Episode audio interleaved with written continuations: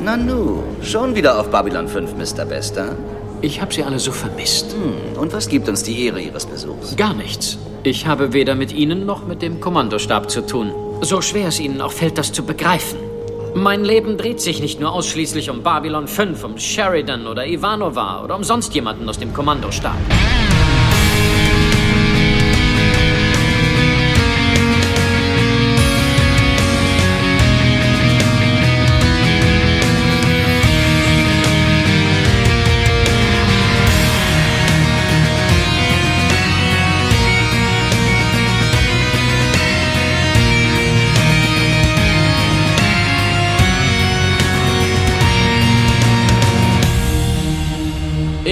In unserer aller Lieblingsserie Babylon 5 hat er sich aufgelöst. In der Realität ist er noch vorhanden. Der Graue Rat, der deutsche Babylon 5 Podcast. Äh, heute in verkleinerter Runde. Am Mikro ist der Tim und äh, irgendwo anders, wahrscheinlich in Hessen, glaube ich. Nein. Nein, Niedersachsen. Niedersachsen. Der, der Gregor. Hallo Tim. Der Gregor. Schönen guten Morgen.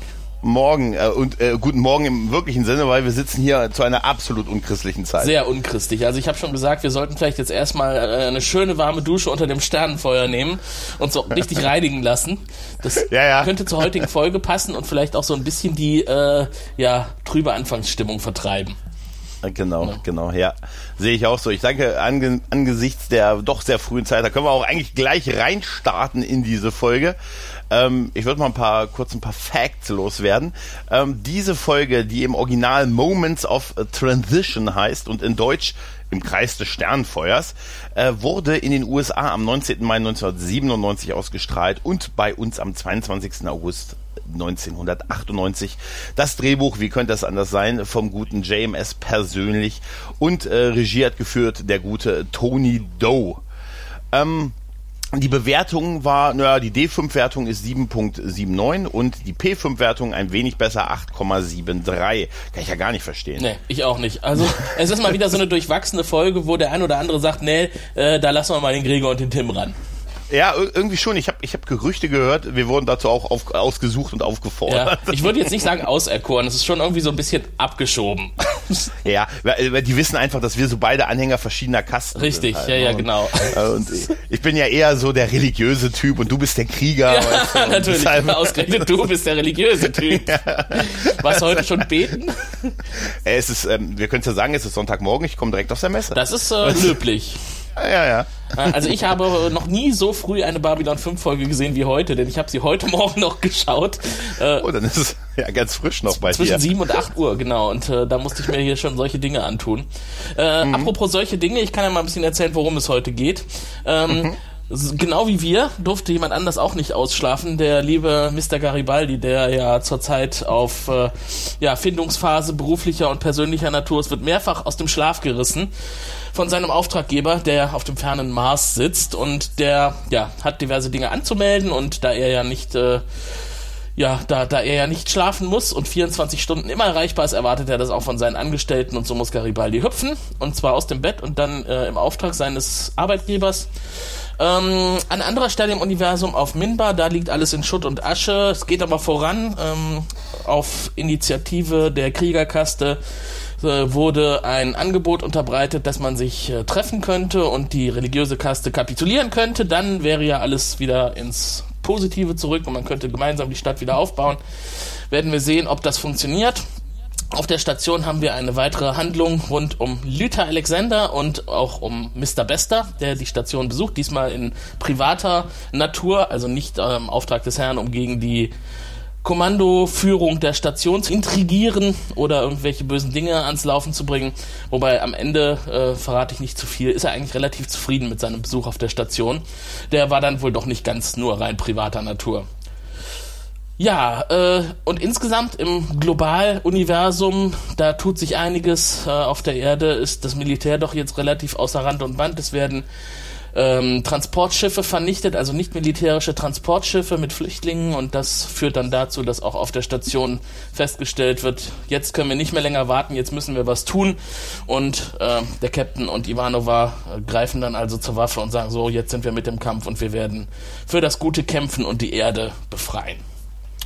So, das fasst es grob zusammen, denke ich. Ja, ja, ja, ja. Definitiv. Da bringen sie doch das Beste noch zum Schluss, oder? Ja. So kurz in den letzten paar Minuten nochmal so richtig, ja, ne? ja. geht's dann ich hatte los. schon ab. Ich hatte schon abgeschlossen mit der Folge bis dahin. ja, aber es, es, es fängt an, wie du es auch schon beschrieben hast, mit dem guten äh, Garibaldi, der in einer ähnlichen Situation ist wie wir, noch völlig verschlafen. Mhm. Und äh, ein, einen Audioanruf bekommt von äh, seinem neuen Arbeitgeber. Der zeigt sich ja nicht so gerne auf dem Bildschirm. Genau, aber ich sag ja, jeder, der ein eigenes Logo hat, der ist sowieso mein Held. weißt du, wenn er anruft.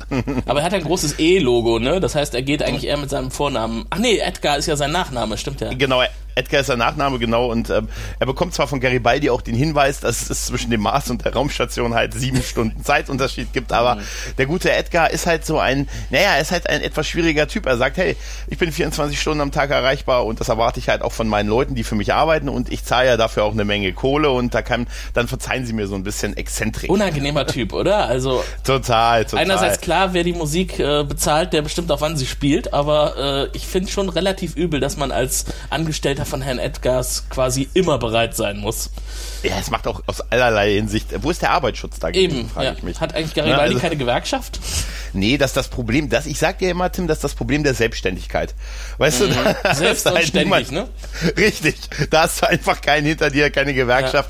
Äh, es geht da, aber dieser Anruf hat aber äh, eine, auch eine gewisse Mhm. Dringlichkeit, weil der gute Garibaldi ist mal wieder als Postbote unterwegs, weil er soll dafür sorgen, dass ähm, ein weiteres Paket äh, durch die Raumstation durchgeschmuggelt wird, quasi auf dem Mars, auf dem Weg nach Io, glaube ich. Mhm. Und ähm, die beiden, wir erfahren da auch, dass die beiden so einen Deal haben, nichts Gefährliches, nichts Explosives. Schön, dass man es unterscheidet. Ne? Und äh, also nichts, was die Raumstation in irgendeiner Weise in Gefahr bringt. Ähm, aber der gute Garibaldi soll halt dafür sorgen, dass es unbeschadet durchkommt, weil der gute Edgars traut halt nicht unbedingt allen Leuten, mit denen er so zusammenarbeitet. Das ist dann sehr schön, als Garibaldi fragt, aber mir vertrauen Sie? Und Edgars antwortet, ja, zurzeit tue ich das. ja, mich ein bisschen gefragt, auf Grundlage wessen, aber naja, gut. Genau. Also wir haben ja jetzt eigentlich direkt zwei Schlafszenen hintereinander, beziehungsweise Aufwachszenen. In der ersten ist es Garibaldi, der hochschreckt und in der nächsten ist es der Captain John Sheridan, der eigentlich nicht schlafen kann und dann freiwillig hochschreckt. Und äh, ich finde es interessant, wie das auch farblich unterschiedlich aufgebaut ist. Also so der erste Teil mit Garibaldi, das ist eher so orange, ne, mit äh, Ober Oberkörper halb frei und Brusthaaren und keine Ahnung, ne. So Garibaldi männlich halt. Und dann Ja, kommt der Captain, der eher so ein bisschen auf jugendlich gemacht ist, mit T-Shirt und äh, ja, in eher bläulichem, kühleren Akzent. Genau, und der erfährt halt, dass auf Mimba äh, der Bürgerkrieg weiterhin tobt, aber äh, also man im Moment keinen Kontakt hat zu Dylan. Aber äh, es gibt doch ein aufmunterndes äh, Wort des Typen, der ihm da, der ihm sagt, machen Sie sich keine Sorge, die wird sicher sich versteckt Ist haben. der nicht salbungsvoll, dieser Typ? Ey, aber ich habe mich auch gefragt, wer ist das Ja, denn? ich- also- also jetzt mal, Lieutenant Corwin war es nicht, den hätten wir erkannt. nee. Nee, es wäre also ohne Witz, wer ist das denn, der irgendwie Ja. so wäre geil, wenn er ihm noch und jetzt gute Nacht, Captain, Genau, genau. ins Bett. Er hat irgendwie Pädagogik oder, oder Religion studiert. Ja, ein bisschen komisch ist der schon, oder? Also, Überfürsorglich. weil man halt nicht weiß, wer das ist halt. Ich meine, ne? guck mal, da meldet sich der Captain, der Leiter der gesamten Station in der Kommandozentrale und hört offiziell mal nach, was denn auf Minbar so los ist. Und dann Ja. kommt der auf so eine persönliche Schiene. Ach, es wird schon alles gut gegangen sein, machen Sie sich keine Ja. Sorgen, legen Sie sich wieder hin, alles in Ordnung. Sie wird schon Schutz gefunden haben. Ja, ich sag's, ich, ich sag, und äh, wäre geil, wenn er noch gesagt hat, und wenn nicht, andere Mütter haben auch hübsche Töchter. Weißt du, wenn er sowas noch gesagt hätte. Ja, denken Sie mal hier an Ihre Kollegen. Susan, Susan Ivanova ist auch zurzeit Single. Das, das wäre geil gewesen. Hier, äh, und in unser, äh, haben sie sich denn schon bei Babylon 5 Tinder angemeldet? Ah, ja. Ich habe ein Match, ich habe ein Match mit, Sik- mit Shikar nachher. Nein, aber ja, es ist schon so ein bisschen komisch halt, weil es auch ein Typ ist, wie gesagt, wir wissen nicht, wer das ist halt. Stell dir ne? mal vor, du hättest Der- ein Match mit Kosch. Ja, einmal, da, einmal das. Ich habe ja einen Moment lang gedacht, das ist Harry Kim, der die Nachtschicht hat. Weißt Ah du? ja, das hätte, hätte auch gepasst. Aber der wäre, glaube ich, auch nicht so frech zum Captain gewesen. ja, ja, anmaßend, nenne ich es mal so. Also es Ja. passt schon nicht so richtig in die militärische Kommandostruktur. definitiv. Ähm, aber das, was quasi Thema dieses Gesprächs ist, nämlich was passiert gerade auf Minbar, das ist etwas, was wir dann in der nächsten Szene sehen. Wir schalten nach Minbar und sehen, die schöne Stadt liegt in Schutt und Asche und es brennt am Horizont. Dieses Matte Painting, was wir von der Stadt kennen, ist ja eigentlich immer sehr nett, aber hier sieht es doch recht bedrohlich aus und äh, Ja. Dylan ist dann als nächstes in einer Szene innen im Raum, also im, ich glaube, das ist irgendwie so die Zentrale des religiösen Ordens. Genau. Alles weiß und in Gitterformation und auf dem Boden überall verletzte Angehörige der religiösen Kaste. Ja, die auch noch getränkt werden. Genau, so. Blut überströmt, ne? Es ist auch nicht, nicht ja. besonders gut eingerichtet da. Also ich sag mal, da ist ja sogar Franklins Krankenstation irgendwie mehr auf die Heilung von Kranken ausgerichtet als dieser Flur. Ja, man sieht, die sind halt nicht dafür ausgestattet, auf dem eigenen Planeten angegriffen zu das, werden. Das könnte sein, ne? Vielleicht werden ja, Minbari ja. auch ansonsten eher wenig krank und haben dann nicht die Einrichtungen. Also im Prinzip liegen die einfach doch nur auf dem Flur, ja, oder? Ja, ja, genau und warten darauf, dass die Len vorbeischreitet und äh, quasi abnimmt, was da unter ihr passiert und zur Kenntnis nimmt. Äh, nicht sehr lange, denn dort wird sie abgefangen von Lenier, der hat eine Nachricht für sie. Die Kriegerkaste wird die Stadt vernichten, wenn die Len sich nicht ergibt für die religiöse genau. Kaste. Ja, wir haben da auch noch so eine gewisse, ähm, es wird auch noch ein bisschen visualisiert, dadurch, dass wir einen Einschlag hören und mhm. auch so ein bisschen was äh, Putz, der von der Decke runterfällt und so. Also mhm.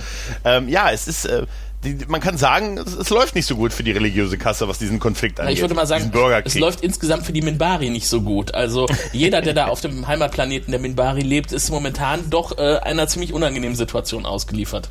Ja, richtig, richtig. Bürgerkrieg ist halt nichts Schönes.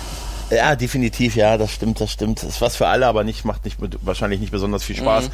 Ja, nach dem Abspann, äh, nach dem Vorspann haben wir auch jemanden, den, den wahrscheinlich es gerade nicht besonders spaßig ist, nämlich die gute Lüter, die nämlich auf der Suche nach einem Job ist. Also wir, wir lästern ja gerne mal über Lüter, ne? Aber ich finde, mhm. also mir tut sie gerade in dieser Folge schon relativ leid, ne? Weil sie ist ja nicht schuld daran, dass sie keine Arbeit findet. Äh, ich, ich muss auch ganz ehrlich sagen, also da greifen wir ein bisschen vorweg, ich habe das auch nicht verstanden, warum gerade um sie sich nicht gekümmert mhm. wird. Das weißt du, weil sie hat ja nun mal wirklich auch einen Anteil an dem Krieg mhm. und am Ausgang des Krieges der Schatten gehabt mhm. halt. Also sie war schon einen, ein Faktor den man brauchte halt. Ja, um das zu verstehen, ja, muss man jetzt eigentlich wissen, äh, dass sie mit jemandem verhandelt, ne, mit einer äh, Vertreterin genau. eines Unternehmens, eines Versicherungsunternehmens, glaube ich, äh, wo sie für die interstellare Vertragsabteilung äh, in Frage kommt für einen Posten dort, denn da wird ein Telepath gesucht.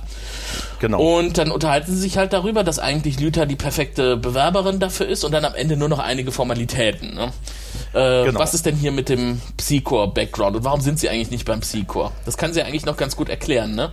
Dass sie dann also ja, sagt, genau. ich arbeite lieber frei und äh, das war so nichts für mich, keine Aufstiegschancen, bla bla bla.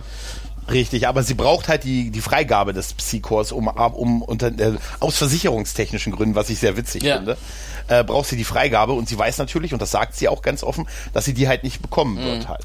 Und das ist natürlich und damit ein Problem. Ist, damit ist natürlich auch eigentlich diese Verhandlung auch schon gescheitert, weil die Dame sagt halt, ja, sie wären halt die perfekte Wahl, aber so kann mhm. ich sie halt nicht beschäftigen, allein aus versicherungstechnischen Gründen mhm. nicht. Lüther rennt ja noch so ein bisschen hinterher und sagt aber, hey, Sie haben doch gesagt, ich bin die perfekte Wahl, ja, aber können wir leider nicht machen. Ähm, einigen Sie sich mit dem Ziehchor, ansonsten können wir Sie nicht beschäftigen. Ja. Ja. Und äh, eigentlich hat man an dem Punkt schon abgehakt, dass sie irgendwas erreichen könnte, denn wir wissen ja, Lüther ist jetzt nicht gut auf das Psychor zu sprechen. Und mhm. diese Bestätigung wird sie wohl nicht kriegen, also quasi ein positives Zeugnis des Psychor. So nach genau. Motto, wir wünschen Ihnen für Ihre Zukunft alles Gute, wir empfehlen jedem künftigen Arbeitgeber. Ja, ja, ja. Könnte bitte das letzte totalitäre System mir ein gutes Zeugnis ausstellen, ja. für das ich gearbeitet habe? Ja, genau. Das ist. Hm. nee, das da wird sie keine große Chance haben. Also gehen wir mal davon aus, dass sie weiter kein Geld verdienen wird. Mhm. Mhm. Ähm, was jetzt ja. als nächstes kommt, da muss man auch an Geld verdienen denken, denn wer verdient zurzeit mit Science Fiction sehr viel Geld? J.J. Abrams. Und ich mhm. weiß nicht, ob es dir aufgefallen ist, in dieser Weltraumszene, die als nächstes kommt, mit den Minbari-Raumschiffen, diese mhm. netten Lens-Flare-Effekte. Ja, ja.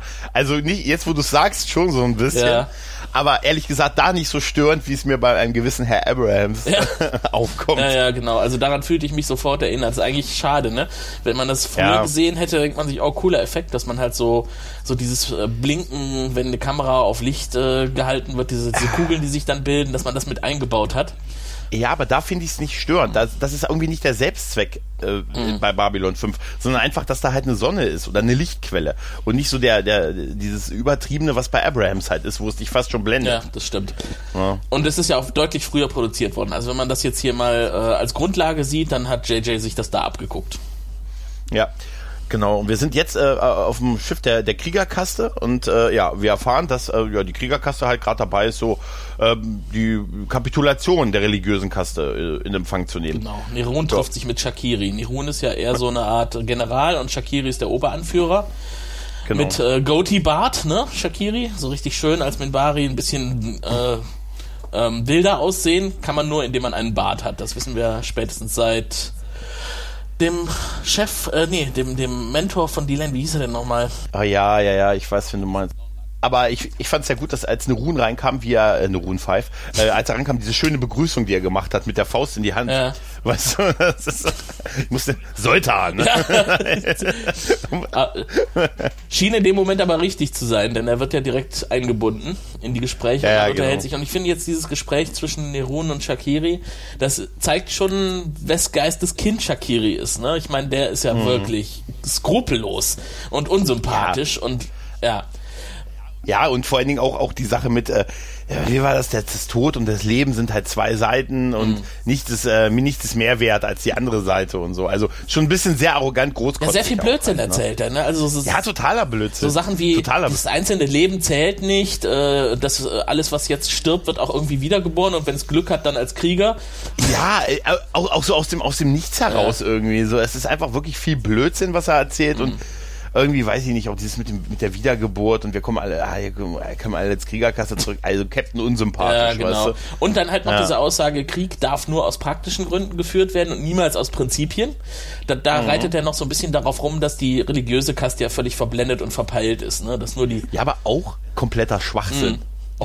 Das ist, weil, deren, weil unser Öl unter der religiösen Kaste ist. Weißt ja, du? genau. also. Schon haben wir wieder einen Bezug zur heutigen Realität. Denn auch heute ja, werden Kriege aus praktischen Gründen geführt.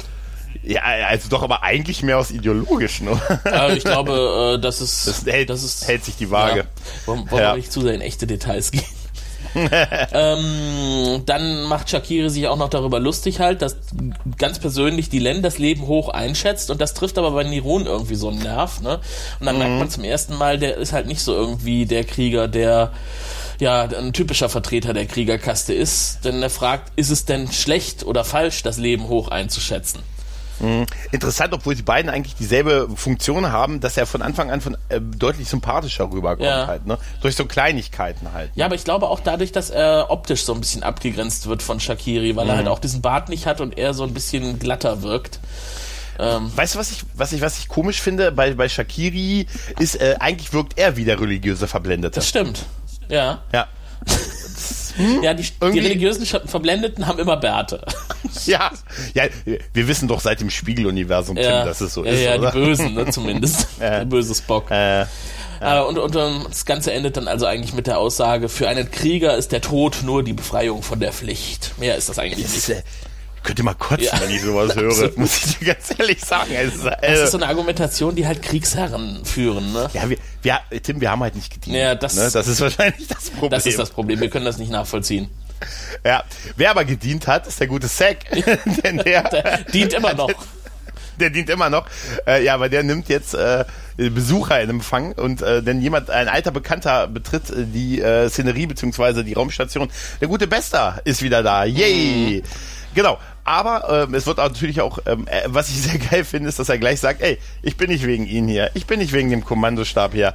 Sie können sich nicht vorstellen, aber nicht mein ganzes Leben dreht, dreht sich nur um den Kommandostab und Babylon. Ja. Und das, das Coole ey. ist halt, dass Sex so überfordert ist an dieser Stelle, weil das ist ja nicht ja. das Einzige, was im Undock-Bereich passiert. Er hat ja auch vorher mhm. schon Garibaldi in der Ecke rumlungern sehen und irgendwelche Deals mit irgendjemandem abmachen. Ne? Ja, aber, aber, aber so offensichtlich, wie Garibaldi dieses Päckchen ja, bekommt, so, und man sieht, dass er so halb an der Ecke steht halt. Ne? Ja. Ne? Also es ist doch sehr offensichtlich. Genau, dann, dann ist halt Bester die höhere Priorität gewesen. Also musste Zack dann erstmal wieder von Garibaldi ablassen. Und äh, mhm. dieses, dieses äh, äh, hin und her mit, mit Bester ausfechten. Und äh, ich muss wirklich sagen, ich bin ja, ich mag Bester, ne? Also ich finde, das ist ein sehr cooler Charakter in Babylon 5.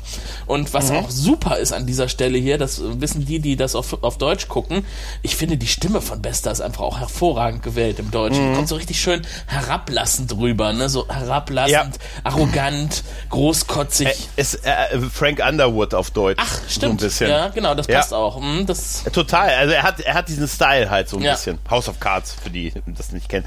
Aber ja, aber das, ich, ich finde es einfach auch wirklich bei dieser Szene schön, dass es eben nicht immer um die Führungscrew geht mm. halt, ne? Oder um das, ne? Wie er es sagt, ne?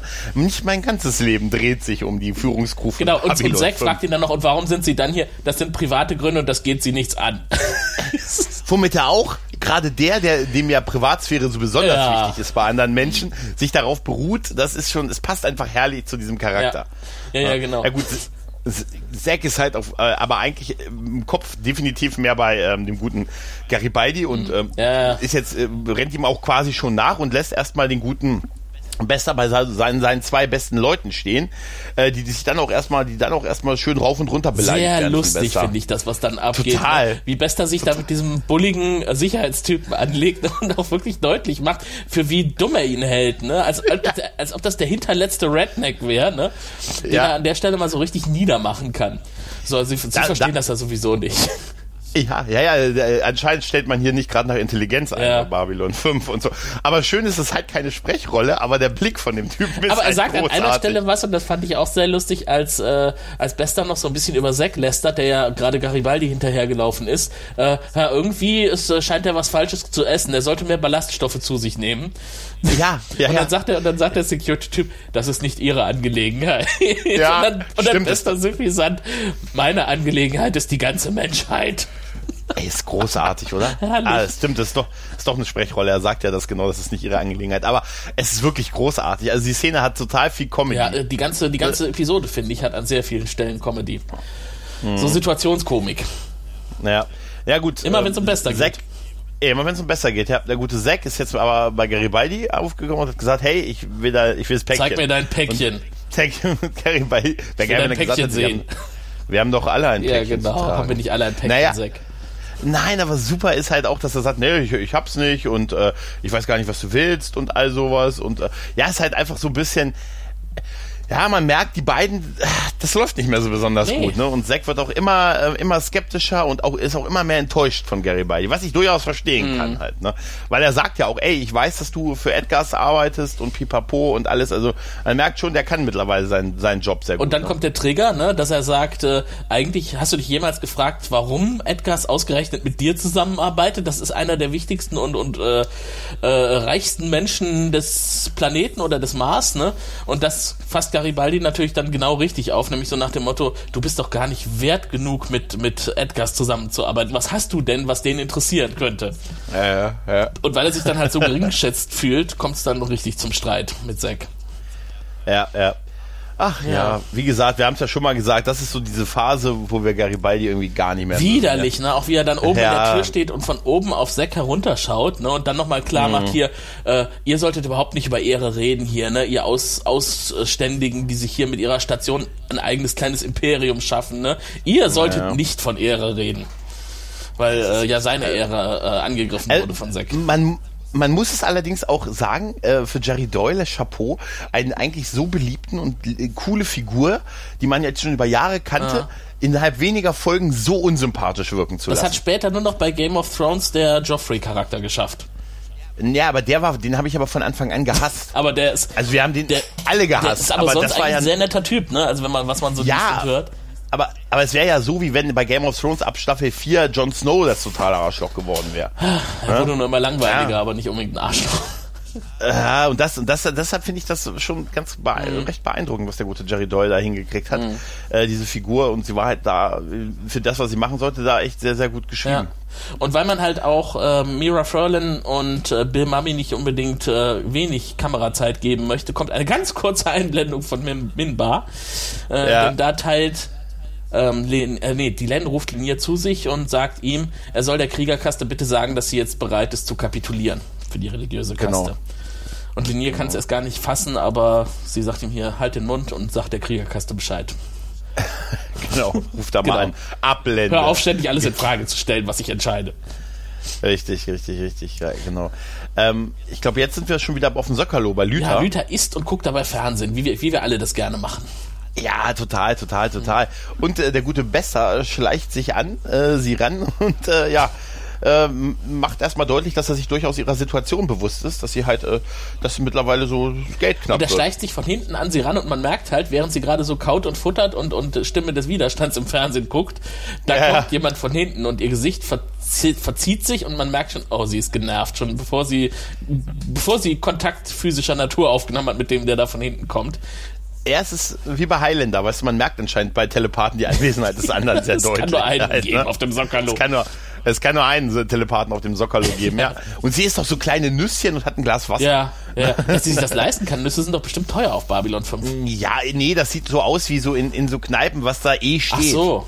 weißt du, was, was dir immer so hingestellt wird und dann sagt er, ich überlege noch, was ich gleich bestellen werde an opulente Mal. Richtig. Bis dahin esse ich erstmal diese Nüsschen, um, um mir Nüsschen. Appetit zu machen. Und dann bist du weg, wenn er nochmal wiederkommt, weißt? Ich habe mir, hier- ich hab mir hier in meinen Notizen aufgeschrieben, Bester ist immer noch lustig. Also irgendwas scheint er gesagt zu haben, was lustig war. Ich habe es mir nur leider nicht aufgeschrieben.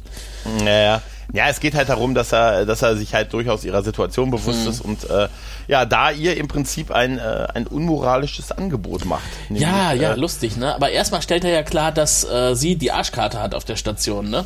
Alle, allen Ja. geht's gut und die kriegen ihr Geld und sie, die arme Lüther Alexander, muss im Grunde die Brosamen aufpicken, die irgendwo auf dem Sokalo landen. Ja, und das führt mich halt dazu, dass ich das irgendwie nicht verstehe, warum das Mhm. so ist. Weißt du? Weil er, er hat ja recht, er hat ja einen totalen Punkt damit. Ja. Ne? Alle, für alle anderen ging das so weiter, die brauchen halt, klar, die nehmen das Geld aus, was die, was die Produktion der Raumstation im Moment abwirft, aber haben ihre Quartiere, haben ihr Kosten und Regie frei. Mhm. Wenn du so eine Uniform hast, was brauchst du da Privatkleidung? Ne? Also ganz ehrlich, aber äh, für sie, also für sie sorgt halt keiner. Ja, aber ich finde, ne? dadurch Und- hat sich, hat sich die Stationsführung auch wirklich angreifbar gemacht, ne? Dass sie Lüther Ja. so in der Luft hängen lässt, weil dadurch ist sie für das Psychor äh, verletzbar. Und das verstehe ich auch nicht, dass sie allein das zulassen. Allein aus dem Grund macht es doch keinen Sinn, genau das zu tun. Ja, oder? das ist- Also die paar Pinunzen, um, um, dass sie wieder am Ende am Secor ist, das ist doch viel schlimmer, als ihr ein bisschen Geld zu geben, oder? Ich glaube, das ist auch so Naja. ein bisschen das, äh, das Vermeiden, sich mit der Situation zu beschäftigen. Ne? Dass man eigentlich ja momentan gegen die Erde und gegen die gegen Clark kämpft und äh, Mhm. dass es hier auch noch ein Telepathenproblem gibt. Damit will man sich eigentlich nicht beschäftigen. Und alles, was mit Lüther zu tun hat, ist ja kompliziert und ja, Ja, vielleicht, vielleicht nicht damit nicht beschäftigen, aber die haben halt andere Themen. ja genau, die. Prioritäten sind anders. Ne? Ja. Und ähm, aber der gute Bester äh, macht das, was man als, als Mann immer einer Frau in so einer Situation anbieten soll, dass man nämlich ihren Körper Das möchte. ist, äh, das war witzig. Ja. ja, es war total witzig. Lüther reagiert natürlich, wie man es nicht anders erwarten kann, entsprechend pikiert. Empört. Empört, ja genau. Pikiert reicht nicht. Aber Bester sagt natürlich, nein, keine Sorge, erst nach deinem Tod. Genau. Was es im ersten Moment nicht besser macht. Genau, aber auch Ne? schon diese Hinführung zu diesem Thema, ne? Dass er sagt, äh, ich will deinen Körper. Ne? Das einfach, ich will deinen Körper. Okay, Ja. da, äh, das klingt doppeldeutig. Wir erfahren einiges noch über die, so die Telepathen, so ein P5 bleibt immer ein P5. Ja. Die, ähm, also die, die werden nicht stärker, sie werden zwar ein bisschen in den Fertigkeiten besser und das Psychor kann, kann einen so schulen, trainieren und man wird dann, also man nutzt die vorhandenen Fähigkeiten ein bisschen besser, Ja. aber bei ihr wäre etwas anderes. Genau. Sie, wäre- sie hätte sich entwickelt, sie wäre stärker geworden. Was vorher noch, was es noch nie gegeben hat. Und das, man ist sich durchaus bewusst, dass das was mit den Wollonen zu tun hat. Und das will man halt nicht Genau, verlieren. das müsste sie ja auch einsehen. Ne? Nach ihrem Tod sollte man doch schon irgendwie gucken, dass man diese Veränderungen in ihrem Körper herauslöst und für die restlichen Telepathen zugänglich macht. Und ich Genau. finde aber eigentlich das Angebot, so das rein praktische Angebot, das er hier macht, ist ganz gut. Ne? Also er sagt ja hier, ähm, wir wissen, dass es dir schlecht geht und du kannst wieder zurück zum Chor kommen, aber nicht halt hier als, als schwarz gekleideter Telepath, sondern als freie Mitarbeiterin. Und du musst eigentlich nur die Handschuhe und unser Abzeichen tragen und die 10% abführen. Ja, gut, aber das ist schon, die Hand, Handschuhe, das Abzeichen, das ist ja schon, also visuell halt, ne, ist es halt genau das. Genau, sie ne? arbeitet eigentlich undercover fürs Psychor, aber als registrierte Telepathin darf sie dann wenigstens künftig Geld verdienen. Ja, undercover im Kostüm halt, ne. Mhm. Aber, ähm, es ist äh, schön, finde ich, da auch, dass er genau das anspricht, was man als erstes denkt, als er sagt, äh, nach deinem Tod. Und keine Sorge, wir werden in dem Vertrag das so, so sicher absichern, dass es nur geht, wenn du einen natürlichen Tod Genau. stirbst. Also, wenn du überraschend morgen von einem Pfeiler erschlagen wirst, Dann gilt's nicht. Und damit setzt er sich ja schon groß ins Risiko, ne? Denn er geht ja, Ja. hier in Vorleistung und gestattet ihr all diese wunderbaren Vergünstigungen, die sie jetzt in Anspruch nehmen kann. Äh, aber Ja. äh, davon kriegt er nichts zurück, wenn sie irgendwie in diesem Umfeld, in dem sie sich da bewegt, auf unnatürliche Weise zu Tode kommt. Ich, finde es gut, dass es so angesprochen wird, Ja. weil das ist naheliegend, ne? Also das Erste, was du doch dann denkst, ist ja, ja. Und dann hat er mir die zweite Schale Nüsschen gereicht. Genau. Ne? Ja. Ist die ganz schnell und dann laufen die Treppen ganz schnell hoch und Ja, ja, runter. genau. Kein Problem. Und dann hat er diesen Vertrag halt schon vorbereitet, so richtig schön unten drunter, mit äh, Psychor-Logo Logo in, in sehr groß, sodass es auch der Zuschauer mit dem kleinen äh, Röhrenfernseher von damals noch ordentlich erkennen kann. Ähm, und sie, man merkt das, ne? Sie liest sich das durch oder schaut sich das an und denkt auch drüber nach, ne? Denn sie reagiert ja erstmal Ja. gar nicht. Und ich hatte jetzt echt damit gerechnet, sie sagt direkt, okay, machen wir so. Tut sie aber nicht. Ah, sie, sie ist noch nicht ganz Mhm. unten. Ne? Sie ist noch nicht, da muss noch was passieren. Er würde ich irgendwie sowas, sagt sie dann auch, ne? Er Aber- sterben, aber- bevor ich sowas mache. Genau, aber sie, du hast schon recht, äh, man merkt es ja an, dass sie es nicht pauschal, dass sie zumindest drüber nachdenkt. Mhm. Ne? Ja, ihr geht's halt schon auch scheiße, ne? Also man, das erfahren wir mhm. an anderer Stelle, dass sie fast kein Geld mehr hat. Und irgendwo muss es ja wieder herkommen. Das kann sie nur durch Geld verdienen halt. Und, und solange sie nicht ihren Körper tatsächlich zum Markt trägt, kann, kann sie ja anscheinend sonst nichts. Aber es ist dann ja anscheinend, wenn du erstmal so Telepath bist, dann ist es vielleicht schwer, was anderes zu finden. Auch so auf Vertrauensbasis. Mhm. Aber es ist echt schön, dass sie, dass sie solche Themen wie Geld und Lebensunterhalt, dass sie das thematisieren mhm. halt, ne? Das, das ist echt. Äh, genau. Na gut, auf jeden Fall haben wir den guten Garibaldi, der die besagte Szenerie auch hinter einer schönen Pflanze beobachtet. Mhm. Garibaldi sitzt eigentlich immer nur zufällig irgendwo an seinem Bistrotisch rum, ne? Also ja, äh, ja. sonst ist er immer im Stress, es sei denn, er kann irgendwas belauschen oder irgendwas mitkriegen. Dann sitzt er halt so ganz unauffällig am Rande. Ja, ja, aber auch so richtig schön hinter der Pflanze mm, mit einem Becher im mm, Gesicht. Genau. Ne? Ist aber nur eine kurze Zwischenszene. Wir sind nämlich dann beim nächsten Lensflare Weltall-Effekt. Wir sehen wieder das Minbari-Schiff von außen und sind mhm. wieder bei Nerun und Shakiri. Ja, genau. Die sagen halt, dass die religiöse Kasse, also Lenier hat wirklich übermittelt, hat geliefert, mhm. dass die religiöse Kasse sich ergeben wird und man wird sich äh, an dem, an, ich habe den Namen des Klosters jetzt vergessen, habe ich mir nicht aufgeschrieben. Wa wo Varidi, diese, äh, wo das, Tempel von Varidi. Ah, genau. Tempel von Varidi, ein altes historisches, äh, hier der Graue Rat, Pipapo und ein altes historisches Gebäude. Ja. Und es ist ein sehr, es ist ein, ein Ort, der bewusst ausgewählt würde, weil da können halt ganz Mimba, kann es da halt mitverfolgen, wie die religiöse Kaste sich der Kriegerkaste äh, unterwirft. Mhm. Genau, scheint irgendwas sehr Historisches zu sein, was schon sehr lange existiert. Ich habe mir aufgeschrieben, ja, es scheint eine gute äh, Kabelanbindung zu haben, dass man es auf den ganzen Planeten übertragen kann. Ja, du, du weißt, eine gute Lage ist eine gute Lage. Ja, halt, ja. Ne? Und ich finde es auch schön, dieses, äh, dieses Amphitheater-Style, den das später hat, mit dass da oben die Mimbari so in den Rängen ja. stehen und so halt. Da ne? gibt es eine, da gibt es eine sehr interessante Doku aus dem Hintergrund vom Regisseur dieser Folge.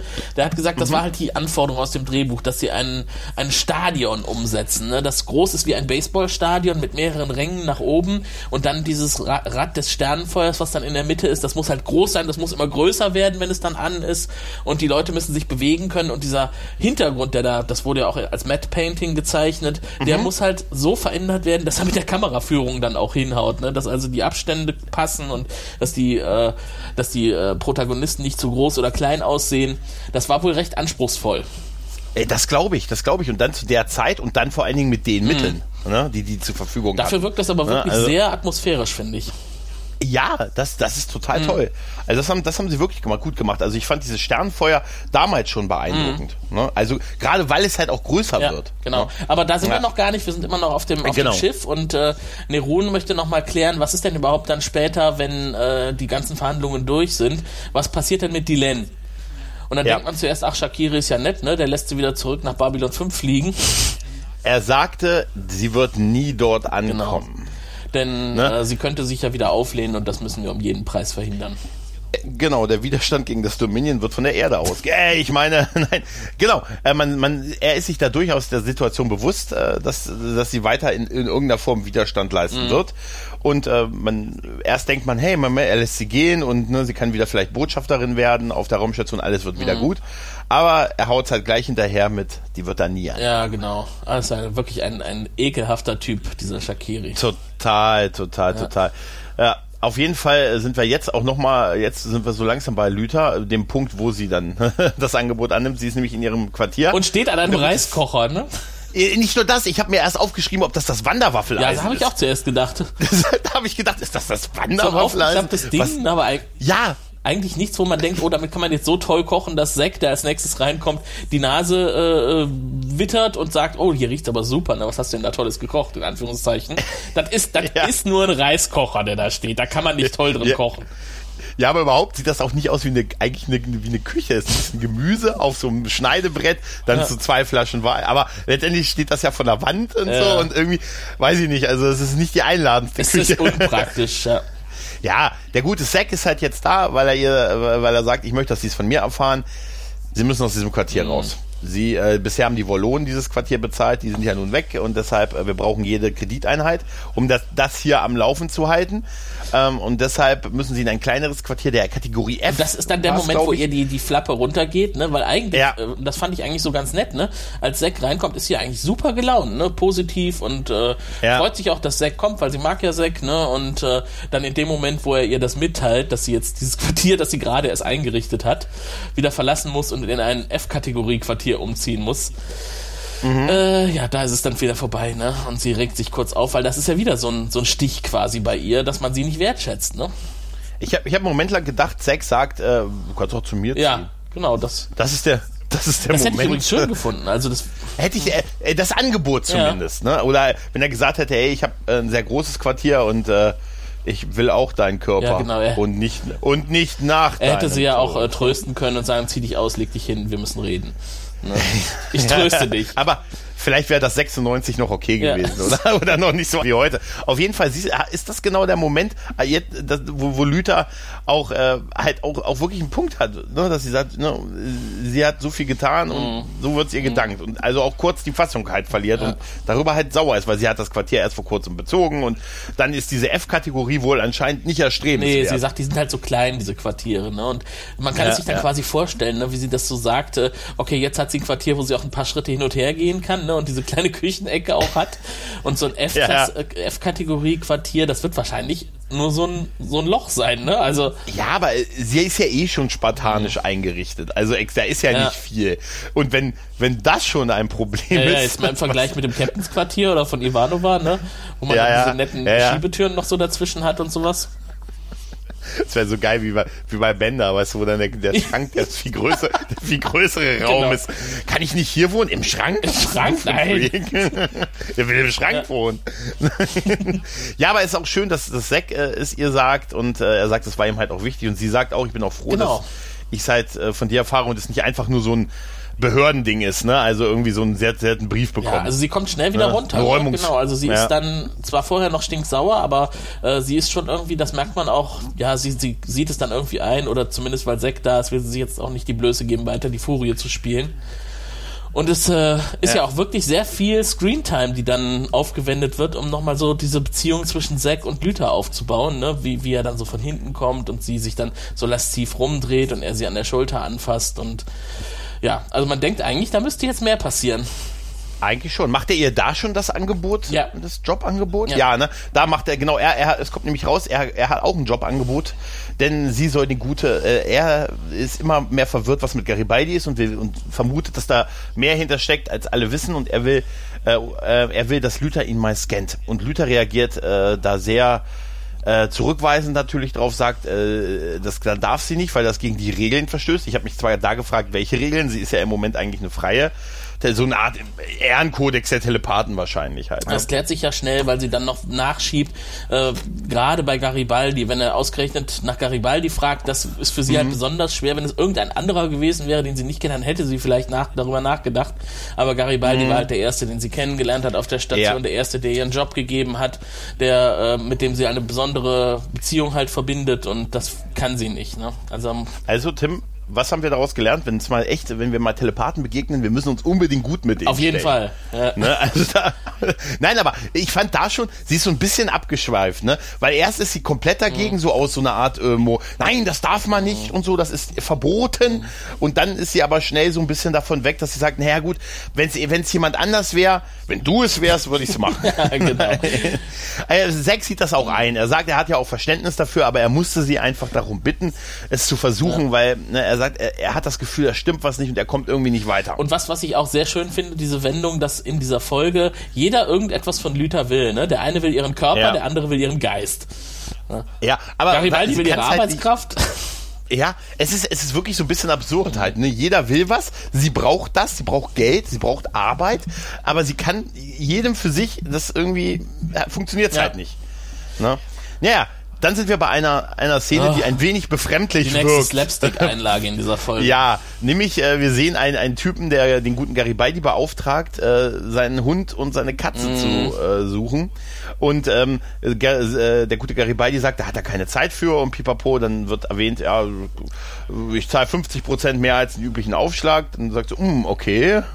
Dann ist Garibaldi schon interessiert und der wir erfahren, dass der Typ komplett verrückt ist, weil er sagt, sein Hund und seine Katze, die sind gerade dabei, die Weltherrschaft oder die wollen gern die Weltherrschaft Genau, und, haben. und das, was halt äh, im Hintergrund auch wieder bekannt geworden ist, dieser Typ, der da sitzt, ist halt nicht irgendein Schauspieler.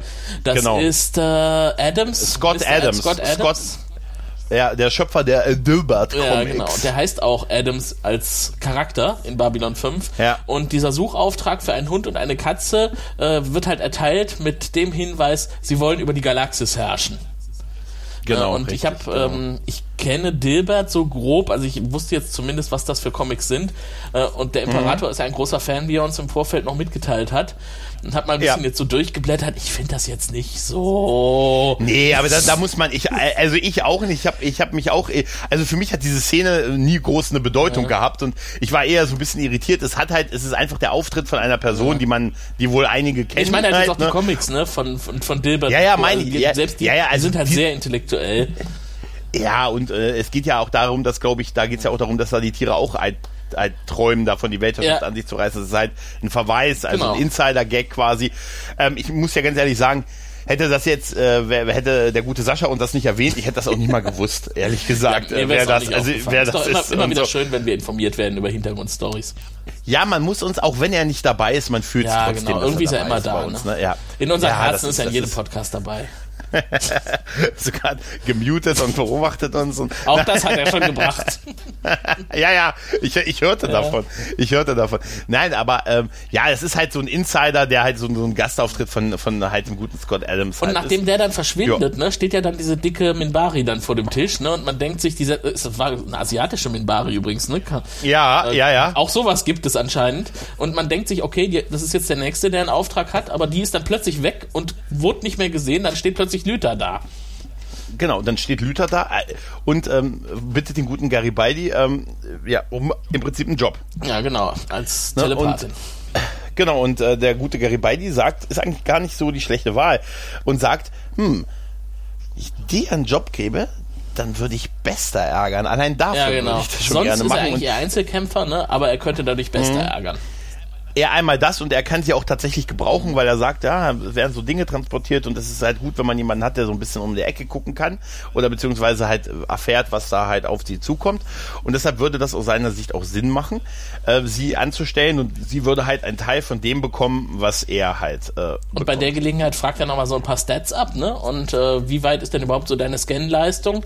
Und dann sagt sie, und da erfahren wir ein bisschen was über Lüther und wie sie verändert wurde, offiziell sind es 25 Meter aber inoffiziell in viel weiter. Ja, also wir erfahren schon, dass es wirklich nicht nur irgendwie Gerede oder so, sondern da steckt wirklich was dahinter. Also sie ist wirklich, hat sich weiterentwickelt. Ich meine, wir wissen ja zum Beispiel, dass sie aus fliegenden Raumschiffen über Sahadum zum Beispiel, ne, auch bis runter ja, scannen ja. kann. Also das müssen ja tausende von Kilometern sein, die sie, die sie abbilden kann. Ja, Auftritt besser. Auftritt besser. der sich, genau. der sich auch wieder, der sich wieder ranpirscht. Mhm. Äh, ja, und dem guten Garibaldi ja noch so provoziert, ja, ne, mal so den einen oder anderen Stich verpasst. Genau, genau, du bist genau. überhaupt nicht wichtig genug für mich, für dich interessiere ich mich gar nicht, so nach dem Motto. es ist übrigens ähnlich, dass die Szene ist ein bisschen ähnlich zu dem, wie Garibaldi sich dem guten Sack verhalten hat, ne? Von dem, was ja, er sagt. Stimmt. Hm? Ja. Ähm, ja, er ist einfach nur so ein bisschen da, um mal wieder Präsenz zu zeigen, den guten Garibaldi zu ärgern und äh, stromert dann auch schon weg und beim Weggehen dreht er sich nochmal um und äh, Luther bemerkt, dass er versucht hat, Garibaldi, dass er Garibaldi gescannt hat. Genau, dass er es nicht nur, nicht nur versucht hat, sondern auch getan hat, ne? Äh, genau, also äh, er scheint selber in den Regeln auch nicht gerade so der größte sich, äh, gut, das hat er bisher ja schon bewiesen, dass er da auch nicht der größte mhm. Einhalter von Regeln ist. Sie sagt natürlich Garibaldi, der sagt, was sind Sie sicher? Und sie sagt natürlich und er rennt äh, ihm hinterher und drückt ihn an die Wand äh, und sagt, was wollen Sie von mir? Äh, ne, wie, Sie, haben, Sie haben versucht, mich zu scannen. Was wollen Sie halt von mir? Da wird er aber auch schon von den herbeieilenden Sicherheitskräften. Die ja plötzlich da äh, sind, ne? Ja, ja. ist ja eigentlich noch nicht wirklich was passiert, ne? Er hat ihn ja eigentlich nur gegen die Wand gedrückt. einmal das und so. Ich habe schon gedacht, oh, er, die haben Angst, dass er dem, dass er dem Gast da nicht ja. geht, irgendwie in dieser Folge. Weil die sind schon überraschend schnell ja. da, ne? Und äh, haben einen Überblick und, und ziehen ihn weg. Immerhin war das ja auch ihr ehemaliger Chef über lange Eben, Zeit ja. halt, ne? Also das, das darf man halt mal nicht Aber auch hier wieder, halt, ne? Ich finde, das ist eine Schwäche auch von Babylon 5. Diese äh, Leute, die halt nur so temporär eine Rolle spielen, wie jetzt diese Sicherheitskräfte, die ihn dann wegziehen, ne? Die dürfen nie reden, ne? Also es ist wieder nur ja, so. Ja. ja, aber du hast aber, man hat da wirklich immer das Gefühl, wir haben, sorry, wir haben noch drei Nicht-Sprechrollen zu ja, vergeben. Ja, genau. ne? ja. Gut, aber man muss auch sagen, die Sicherheitsleute jetzt bei, bei Star Trek waren ja auch nicht gerade die größten äh, Quatschekatzen, oder? Ja, das zieht Auf sich wahrscheinlich durch. Also ich meine, man will ja Statisten, die vielleicht mal ein bisschen handeln, nicht unbedingt auch noch mit dicken Drehbucheinlagen versorgen. Äh, fast gut fand ich schon, dass aber nicht Zack noch dabei gewesen ist, weil so wirkt es so ein bisschen generischer halt, dass da wirklich halt Wachleute in der Nähe waren, die gesehen haben, der geht auf den los und dann beenden wir den Konflikt. Also so ganz so Daily mhm. Business in Jetzt so stell dir mal vor, das wäre halt, so ne? generisch, dass Zack dann irgendwo auf einer Treppe stehen würde und dann von oben auf Bester ja. runterschaut. Ja, ja, ja, ja, genau. Und hinter, nee, hinter einer Blume mit einer Tasse ja. in der Hand und sagt, äh, ne, sie sind gar nicht gut genug dafür, dass ich mich mit ihnen beschäftige. Ja, genau. Also Garibaldi wird abgeführt von der Sicherheit und dann kommt jene besagte generische Szene. Denn, denn Bester ja. grinst natürlich, weil er findet das super, dass Garibaldi jetzt so abgeführt wird. Dreht sich rum und über ihm auf der Treppe steht Zack, winkt ihm zu, hallo.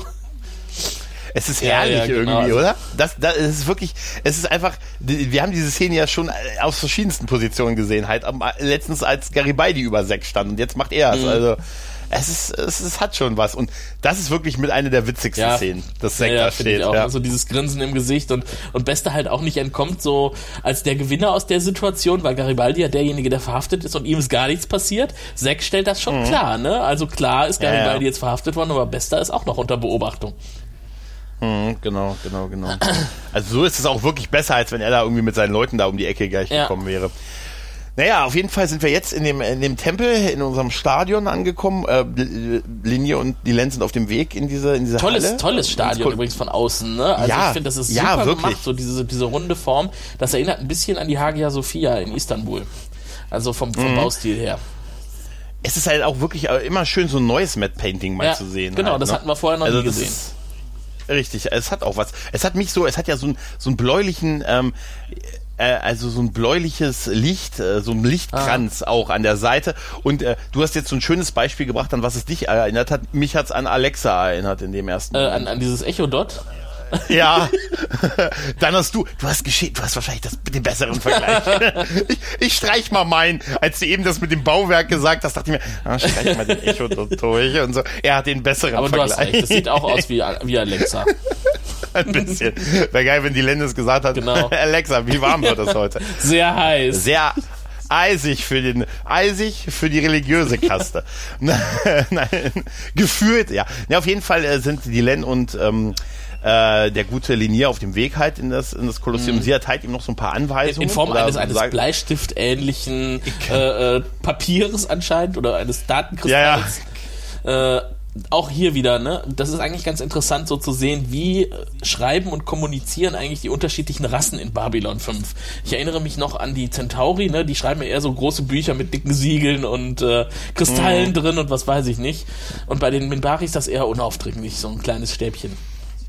Ja, ja, aber es ist halt irgendwie alles was Eigenes ja. irgendwie, was auch so ein bisschen, schon so ein bisschen passt, ja. finde ich. Ja, finde ich auch. Also ist ganz schön gemacht hier, ne? Die Situation. Geil, geil wäre, hm, geil wäre eine Papyrusrolle. Ja. Wirklich, in echt. Habe ich drei Tage dran geschrieben. Ja, auf jeden Fall ist die Len jetzt äh, vor der Kriegerkaste, also ähm, ja, vor den Vertretern der Kriegerkaste. Und, und Lenier hat überhaupt nicht verstanden, warum er jetzt Anweisungen für die Zeit danach bekommen hat, ne? Weil er geht ja, davon genau. aus, wir, wir kapitulieren nur hier drin. Richtig, genau, genau. Da ist es ihm halt logischerweise noch nicht klar. Auf jeden Fall, dieses Kolosseum sieht halt wirklich geil aus. Ja. Mit diesen, mit diesen ja, Ringen halt, die voller Menbari stehen und dann, und das ist halt, das, da fühlst du dich halt, da bist du bereit für große Sehr Gäste, düster, ne? ne? Also es ist halt so schon mhm. extra dunkel gemacht. Ich finde, es wirkt sehr außerirdisch, also sehr, äh, überhaupt nicht erdähnlich, was halt oftmals so der Fall ist, wenn, wenn Kulissen einfach gebaut werden, wirken halt wie eine Turnhalle, ne? Die so ein bisschen dekoriert ist. Mhm. Das Ding hier, da sieht man, da hat der Regisseur, beziehungsweise die, die, der Kulissenbau und die Szenerie schon Arbeit und und Kreativität reingesteckt. Ähm, das, was, wo sie da in der Mitte stehen, gut äh, geschenkt. Das ist jetzt nicht so der Brüller, ist halt einfach nur ja, so ein ja. Boden, aber alles, was so drumherum ist und die Vorstellung, dass jetzt ganz Minbari zuschauen kann. Und auch diese Decke, diese runde Decke, das haben sie gut gelöst. Und Richtig, das, das, das sieht das ist schon angemessen dem, was sie da vorhaben, nämlich dass äh, die religiöse Kaste sich halt unterwirft, ja. der Kriegerkaste und äh, ja, aber äh, da haben sie das nicht ohne die Wenn Shakiri nicht also, so eine schwülstige Rede jetzt führen würde, wäre es wirklich ja, schön, aber ich, ne? Ja, aber ich, ich sag mal so, wenn du in so einer Szenerie stehst, dann kannst du ja. wahrscheinlich nicht anders. So weit oder? ausholen, da das gesamte Volk ja. schaut uns zu wir haben uns heute hier versammelt, damit die religiöse Kaste sich ergibt, der, mhm. der Übermacht der, der kriegerischen Kaste, der Kriegerkaste. Äh, wir ja. haben die Befriedung wiederhergestellt, jetzt können wir anfangen aufzunehmen, bla bla bla. Ne? Ja, ja, und wir werden äh, den neuen, äh, wir werden einen grauen Rat, äh, den grauen Rat wieder einsetzen. Ja. Und der besteht halt aus uns.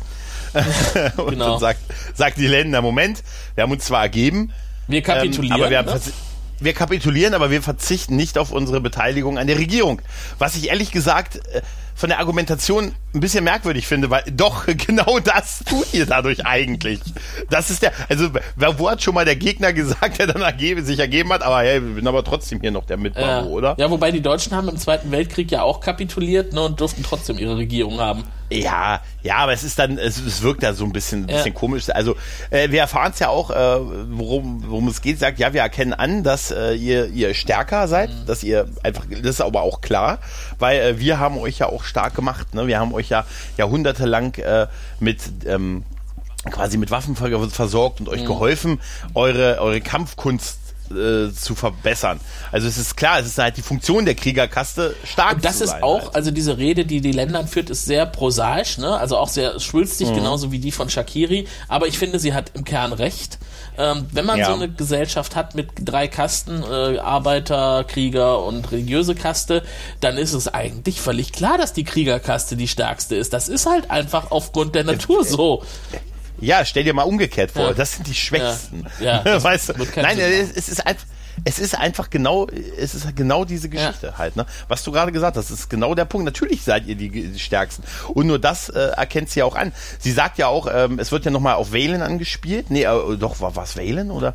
Also auf jeden Fall wurde doch gesagt, äh, es liegt immer in der Natur der Sache, dass eine Seite sich ergeben muss. Das ist der Lauf genau, der Dinge. Und, und dieser ja? Ort, an dem sie sich jetzt befinden, das war halt schon immer der Ort, der eigentlich die, die Gleichstellung wieder herbeiführen sollte zwischen denen, die oben sind und denen, die unten sind. Und das finde ich ist, das finde genau. ich ist jetzt auch auch bei, bei aller Kritik an dieser hm, Szenerie, die man da vielleicht anbringen könnte, ähm, was, was ich super finde und was ich auch auf die Realität überführen würde. Ähm, hier, also früher war es schon immer so, dass man wusste, die Jungen und Machtlosen werden in den Krieg geschickt und müssen da sterben. Und die Generäle, die sitzen mhm. im sicheren Hafen irgendwo und kontrollieren von da aus ja. alles und gehen eigentlich kein Risiko ein, außer, außer dass sie halt die Verantwortung tragen. Und das, dazu genau. war halt dieser Tempel hier gedacht, dass das wiederhergestellt wurde, die Gleichheit. Dass die Anführer auch äh, das Risiko eingehen müssen zu sterben für ihre Sache halt. Sie müssen da voll hinterstehen. Ja, genau. Und das ist halt dieses ganze Kastensystem mhm. und dieses ganze auch wieder Rad zusammengesetzt ist, immer aus Vertretern, aus gleich starken Anteilen der einzelnen ah. Kasten. Ja, ich kann mir schon vorstellen, dass das zu Problemen ja. führt. Naja. Ne? Und äh, ja, auf jeden, jetzt diese, auf jeden Fall diese, diese Theorie, äh, diese Technik, die sie da jetzt anwenden. Genau, nämlich diesen ähm, den den den folgengebenden ähm, Sternen das Sternenfeuer, nämlich diesen Kreis des Sternenfeuers. Also es wird quasi die die Kuppeln ein bisschen aufgemacht mhm. und dann geht da gibt es halt einen Energiestrahl, der auf den Boden trifft und in diesem Energiestrahl da geht man halt rein und dann wird man gereinigt, und aufgelöst, je länger ne? man drin steht und, auf, ne? und, und die aufgelöst, je länger man drin ist ja. und äh, um zu zeigen, dass man halt hinter der Sache ja, steht. Genau. Ja, und die Len äh, tritt auch sofort rein in den Krank. In genau, den denn sie ist bereit, äh, ihr Leben hinzugeben für ihre Sache ne? und äh, nicht, nicht genau. außen zu stehen und zuzuschauen, was passiert. Sie ist bereit, sich voll dafür zu opfern. Und dieses genau. Sternenfeuer, das ist halt dann dieser Lichtstrahl, der von oben kommt. Da gibt's auch ein ganz nettes Trivia zu. Das hat äh, einige Schwierigkeiten bereitet bei der Produktion und man hat das mit Spiegeln gelöst, denn das durfte ja nicht nur immer so dieselbe Breite haben, man musste das immer breiter werden lassen, je länger sie da drin steht. Und äh, mhm. man hat zuerst überhaupt keinen Spiegel gefunden, der die richtige Größe und Form hatte, um diesen Lichtstrahl von oben runter zu projizieren. Äh, und hat es mhm. dann so im Grunde gelöst, man hat eigentlich nur zwei Stufen hingekriegt durch die Ver Entfernung des Spiegels, der dann halt ein bisschen weiter hochgezogen wurde. Äh, und wenn man sich das dann näher anguckt, dann stellt man es auch fest, okay, zuerst ist es halt klein und dann ist es breit, aber es wird dann nicht mehr un nicht mehr sehr viel breiter. Ja, und das ist auch toll gemacht, wie der Boden mhm. ist. Ne? Man sieht auf dem Boden ganz, der ist, ist, ja so ein bisschen zerstört. Man sieht also, dass dieser, dieser Feuerkranz ähm, schon ein paar Mal mhm. da halt seine Spuren hinterlassen ja. hat halt. Ne? Also wirklich da reingebrannt hat. Und das, das haben sie echt sehr, sehr gut gemacht. Auf jeden Fall, der gute äh, will halt, äh, versucht halt nicht in diesen Kreis zu gehen, weil er weiß natürlich, genau, was da passieren also die kann. Len, die Len steht drin und fordert Shakiri auf, mit einzutreten. Dazu ist er aber nicht bereit zunächst. Genau, er sagt auch noch, ey, wir können uns einigen. Ja. also ganz mies raus. Auch so, er sagt das so leiser, ne? Also leiser, dass man das nicht, dass die anderen das nicht mitkriegen und so. Aber Wobei, ey, das sagt Witz, er ja erst, oder? nachdem er dann drin steht, ne? Dass er, wir haben jetzt eine Chance hier gemeinsam wieder rauszukommen, indem wir uns jetzt hier einigen, ne? Wir können das machen, ohne das Gesicht zu verlieren. Aber vorher, vorher, genau. dass er da überhaupt reinkommt, auch das finde ich ist wieder ein ganz cooler Bezug auf die Szene, die wir schon besprochen haben zwischen äh, Neru und Shakiri auf dem, auf dem Schiff, ne? Dass Neru ihm jetzt in den Rücken fällt und sagt, hm, wa warum zögerst du denn jetzt einzutreten, Shakiri? Du hast doch selbst gesagt, der Tod ist nur die eine oder andere Seite der Medaille. ja, glaubst du, glaubst du einfach nicht das, was du selber sagst? Es ist schon scheiße, wenn man dann den Worten auch Taten folgen lassen ja, ja, muss, oder? seinen eigenen Worten auch äh, messen wird. Das ist eine Unverschämtheit. Ja, aber was kommt denn als ja. nächstes?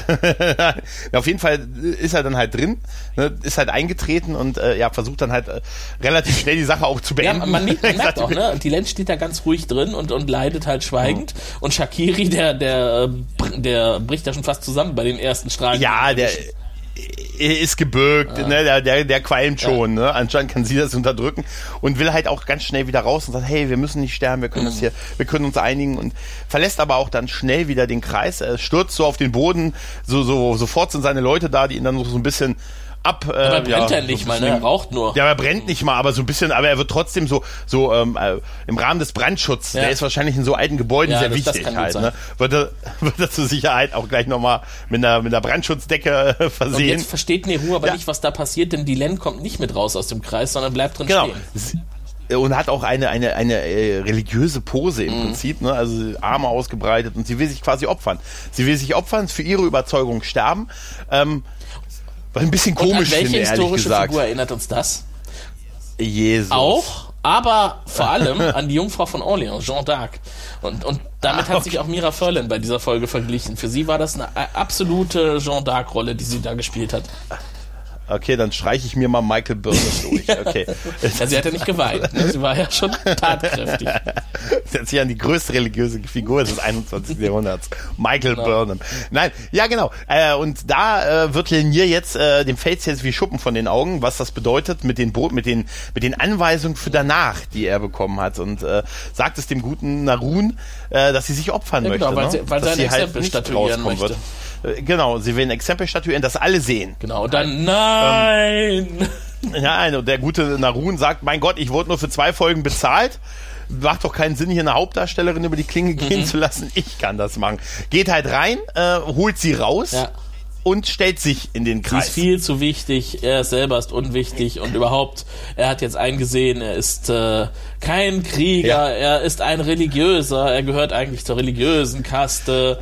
Also er hatte sein Coming Out, was die religiöse genau. Kaste angeht. Hört auf die ne? Len, hört auf! Genau. Und dann geht das Rad vollends auf und äh, tötet. Aber ey, komm, ein bisschen bisschen, also okay, sie mussten halt die Länder rauskriegen, das ist mhm. klar halt, ne? Aber ein bisschen komisch ist die Szene ja, schon, ist oder? Schon irgendwie seltsam. Vor allem, was wollte er noch also, sagen? Auf wen sollte, er, auf wen sollte man denn sonst noch hören?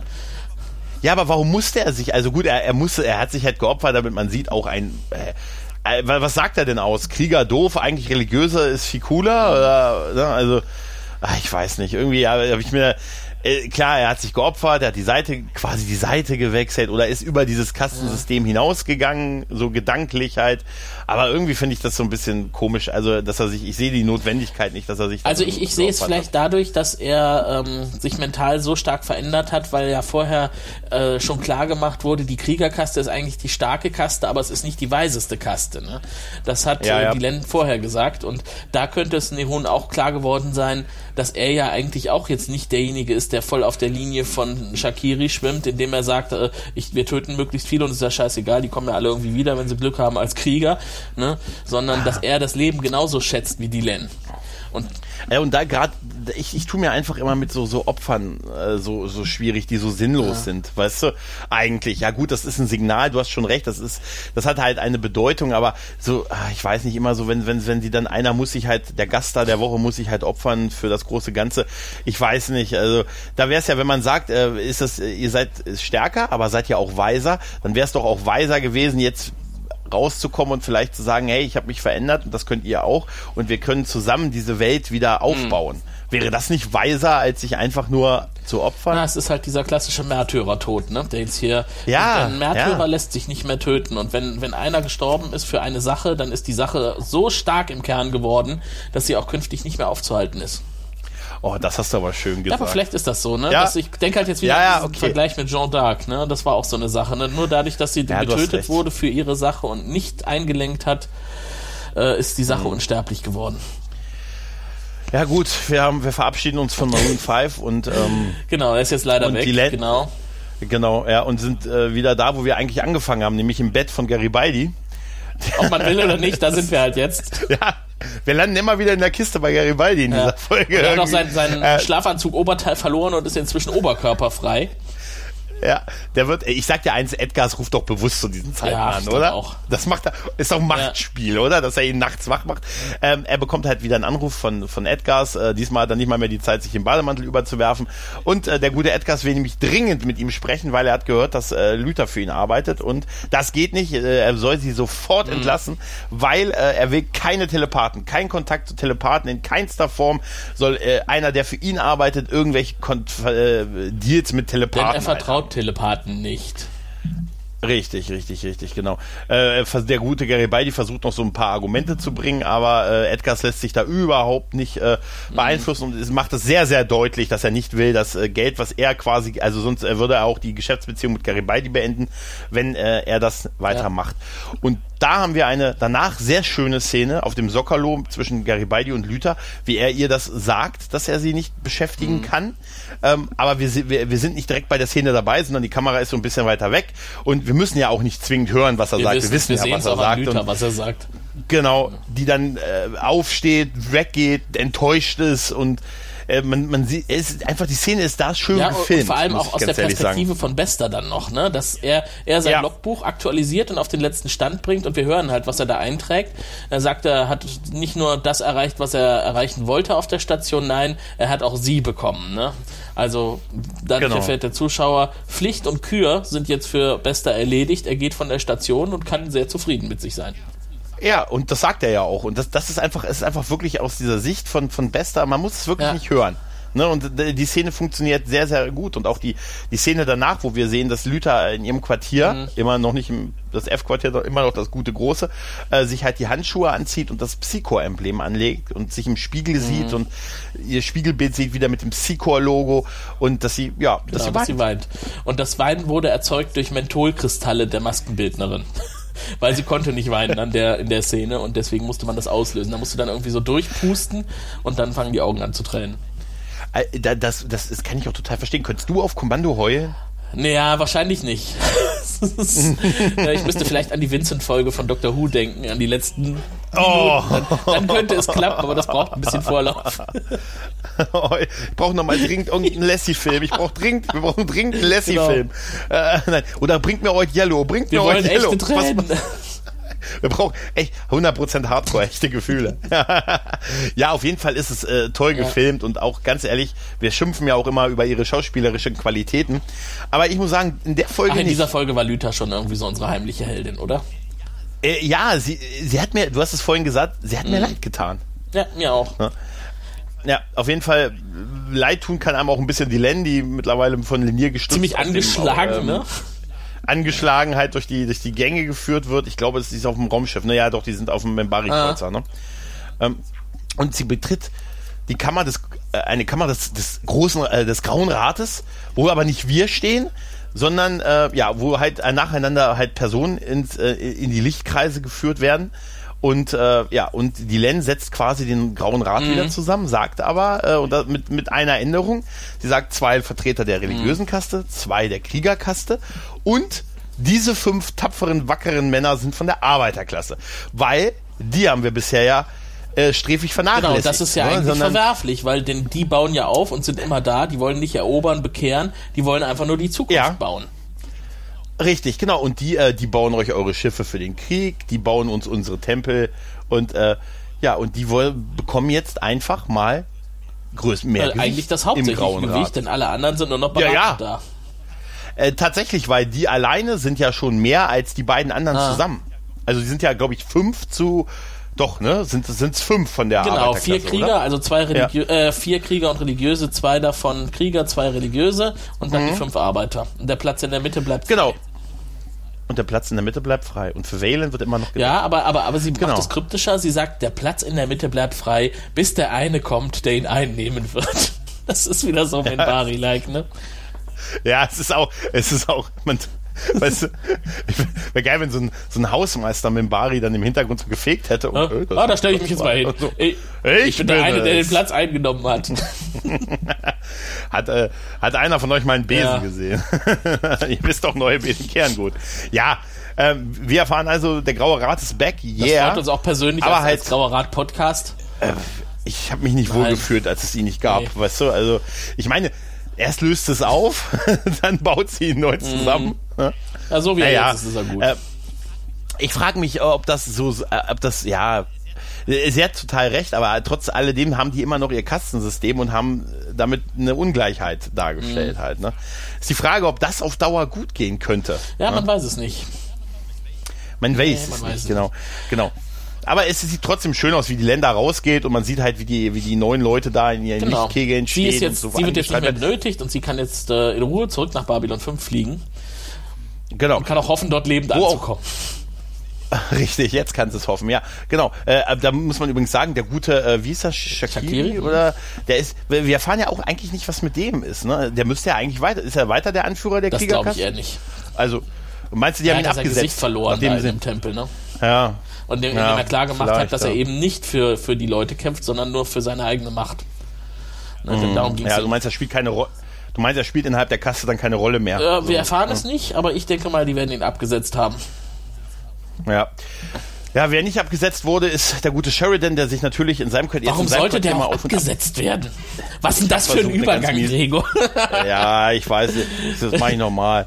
Also, jetzt sind wir mal angezogen im Quartier eines, eines Mannes.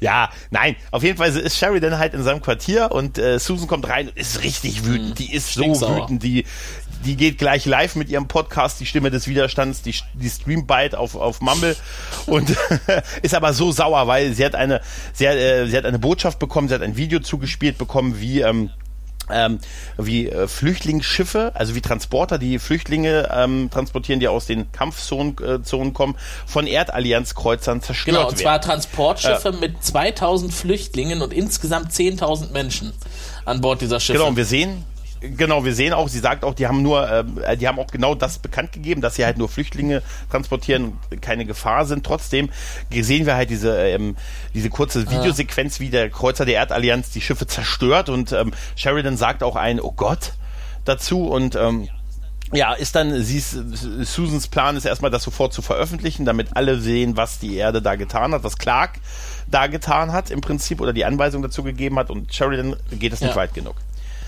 Genau, also jetzt äh, reicht es allen auch mal. Ne? Er wird jetzt auch stinksauer und äh, ist bereit zurückzuschlagen und geht Mhm. genauso steil wie Ivanova. Ähm, jetzt ist genug. Einmal muss Schluss sein, äh, ob wir vorbereitet sind oder nicht. Scheißegal.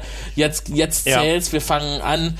Wenn uns jemand angreift, ist er selber schuld. Wenn sich jemand bei uns in die Schusslinie stellt, auf ein zerstörtes Ja. Schiff zerstören wir drei andere Schiffe äh, und und äh, Genau. dass wir auf unsere eigenen Leute schießen müssen, auf die Erdallianz, das äh, macht mir deswegen auch keine, keine schlaflosen Nächte mehr, denn wer auf Zivilschiffe schießt, ist selber schuld, wenn er dann angegriffen wird, denn er ist ein Kriegsverbrecher.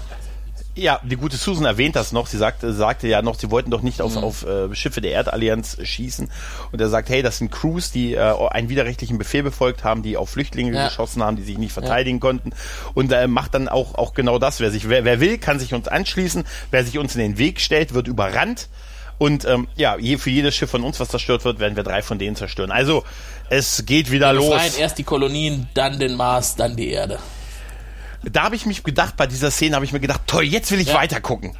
Und dann dann, musstest du diesen Podcast vorbei. ja, und da muss ich jetzt weiß ich gar nicht. Und ja, Und, und, und wer war Toll. heute überhaupt nicht zu sehen? Der gute Wirr. ähm, äh, ja, Sehen Sie, wir Centauri haben sechs. Äh, und jede Zahl steht für ein bestimmtes Niveau von Intimität und Lust. Also es beginnt bei eins und das ist, na ja, ja, ja. Dann kommt zwei und wenn man fünf erreicht hat, dann... äh, Ja, ja, schon gut, Wirr, ich habe verstanden, alles klar. Ja, in diesem Sinne. Wie sieht's denn mit Penissen Sinne, bei dir aus? Ah, ja, äh, ich, ich habe mir echt ein bisschen, ich tue mir wirklich ein bisschen schwer bei der Folge, weil die A-Handlung ist ja nun mal die, diese, wie der Graue Rat wieder im Prinzip erschaffen wird. Und das ist auch tatsächlich, finde ich, eher der, der schwächere Teil der ganzen Folge. Ähm, ich finde es ich find's okay, wie sie es gelöst haben. Das Kolosseum, äh, das hat mir gefallen. Eigentlich, eigentlich doch, sie haben es eigentlich ganz gut mhm. gelöst. Ne? Wir, haben, äh, wir, wir haben ein paar tolle Bilder gesehen, halt gerade halt dieses besagte Kolosseum. Auch es macht auch irgendwie Sinn, wie sie den Grauen Rat wiederbelebt haben und ähm, auch wie sie ihn jetzt auch besetzt haben, also wie sie diesen Krieg der Kasten gelöst haben, das hat durchaus noch gepasst. Ich fand die B-Handlung sehr gut. Also mir hat das mit Lüther hat mir hat mir sehr sehr gut gefallen. Ich freue mich immer, wenn ich Bester sehe. Äh, sie hat mir ich habe im Vorfeld gedacht, als wir diese Folge besprechen, oh Gott, eine Mimbari Folge oh nee, ich habe eigentlich keine Lust, aber sie hat mich dann doch überraschend gut unterhalten und das auch mhm. zweimal. Mhm. Ähm, ich muss sagen, ist immer noch kein, nicht wirklich gut, aber ich würde mal dreieinhalb Penisse geben für die okay. Folge. Äh, kann ich sehr mhm. gut nachvollziehen. Also was ich nicht nachvollziehen kann, waren so die negativen äh, Ein Einstellungen im Vorfeld zu dieser Folge. Ich fand sie eigentlich okay. Ähm, insbesondere auch gerade die Geschichten rund um Bester und Lüther auf der Station fand ich mehr als okay. Also es hat mir sehr gefallen. Also ich fand es ultra lustig, gerade dieser, dieser Kontakt zwischen Bester und den, den Sicherheitsleuten. Das war wirklich sehr komisch. Aber das, was eigentlich als komisch geplant war, das fand ich nicht komisch, nämlich diesen Autoren und seine Dickbert und keine Ahnung hier, diese Comic-Cartoon-Geschichten da, dass er seine Haustiere sucht. Das hätte meines Erachtens nicht sein müssen. Ähm, und das ganze Thema rund um die Minbari, hm, ja, meh, also Kulisse super, ja. Äh, Story okay, geht so. Ähm, die lernen mir wieder viel zu heroisch, also gerade diese, dieser Vergleich mit der Jungfrau von Orleans, also kann man ja drüber ja. denken, was man möchte, ähm, sich selber dann irgendwie in so ein Licht zu stellen. Also mir ist das alles zu heroisch, also bin ich nicht so der große Fan von. Aber insgesamt ja. für mich auch deutlich naja, was heißt deutlich, also schon über drei Punkte. Und wenn wir das dann aufrunden, dann würde ich mich heute mal anschließen und sagen, wir geben dann beide dreieinhalb Penisse. Ja. Ja, äh, wie gesagt, ich habe auch ähm, erst gedacht, oh Gott, ne, wir kriegen halt ja. wirklich eine Gurke. Und ganz so schlimm war es dann halt nicht. Sie hat durchaus einen gewissen Unterhaltungswert und halt meine B-Story, die einen einfach mehr interessiert hat als die eigentliche A-Story so richtig. Auch wenn die noch in Ordnung war und so halbwegs gut gelöst ja. gewesen ist. Äh, ja, hast du noch was zu der Folge? Zu der Folge nicht. Die nächste B-Story werdet ihr hier, wann ist die nächste Graue Radfolge? In zwei Wochen? Ja, genau äh, am Dienstagabend, mhm. wie immer, ne, äh, an dieser selben Stelle hier abrufen können. Und damit verbleiben wir für den heutigen Sonntag. Jetzt haben wir Sonntagmittag. Jetzt geht der ja, Tag los. Ich gehe wieder ins Bett. ich dachte, du gehst in die Kirche. Ach ja, muss ich. Verdammt. verdammt. Also, mhm. hat Spaß gemacht. Ich grüße euch alle. Bis demnächst. Tschüss. Tschüss. Du findest den Grauen Rat im Internet unter www.der-graue-rat.de unter facebook.com slash grauerrat und graurat bei Twitter. Nimm Kontakt mit uns auf unter goldkanal der-graue-rat.de. Benutze das Plugin auf unserer Seite oder ruf uns einfach an unter 0355 547 8257.